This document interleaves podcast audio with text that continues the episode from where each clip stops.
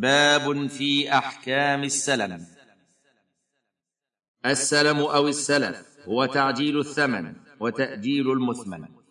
ويعرفه الفقهاء رحمهم الله بأنه عقد على موصوف في الذمة مؤجل بثمن مقبوض في مجلس العقد. وهذا النوع من التعامل جائز بالكتاب والسنة والإجماع.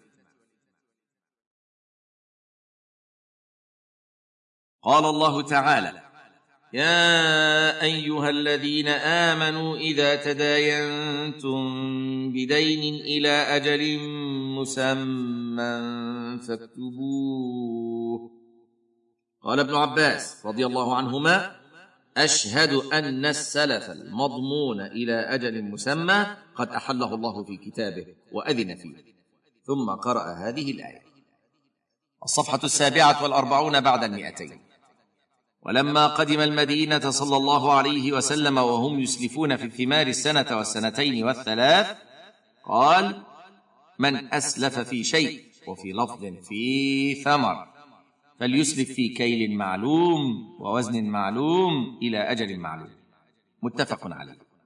فدل هذا الحديث على جواز السلم بهذه الشروط. حاشية رواه البخاري برقم أربعين ومائتين بعد ألفين. ومسلم برقم أربعة بعد ستمائة وألف. انتهى. وقد حكى ابن المنذر وغيره إجماع العلماء على جوازه. وحاجة الناس داعية إليه لأن أحد المتعاقدين يرتفق بتعجيل الثمن والآخر يرتفق برخص المثمن. ويشترط لصحة السلم شروط خاصة زائدة على شروط البيع. الشرط الأول انضباط صفات السلعة المسلم فيها لأن ما لا يمكن ضبط صفاته يختلف كثيرا. فيفضي إلى المنازعة بين الطرفين. فلا يصح السلم فيما تختلف صفاته كالبقول والجلود والاواني المختلفة والجواهر الشرط الثاني ذكر جنس المسلم فيه ونوعه. فالجنس كالبر والنوع كالسلموني مثلا. وهو نوع من البر. الشرط الثالث. ذكر قدر المسلم فيه بكيل أو وزن أو ذرع. لقوله صلى الله عليه وسلم من أسلف في شيء فليسلف في كيل معلوم ووزن معلوم إلى أجل معلوم. متفق عليه. حاشيه رواه البخاري برقم أربعين ومائتين بعد ألفين. ومسلم برقم أربعة وستمائة بعد الألف. انتهى. ولأنه إذا جهل مقدار المسلم فيه تعذر الاستيفاء.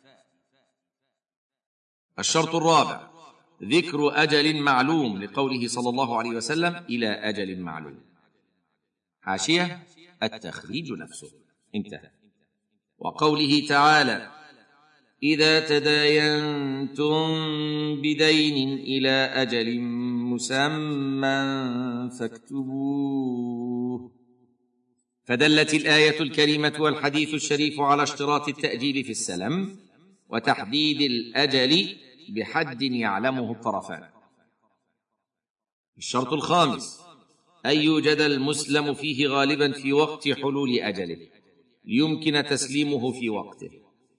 فإن كان المسلم فيه لا يوجد في وقت الحلول لم يصح السلم كما لو أسلم في رطب وعنب إلى الشتاء. الشرط السادس أن يقبض الثمن تاما معلوم المقدار في مجلس العقد.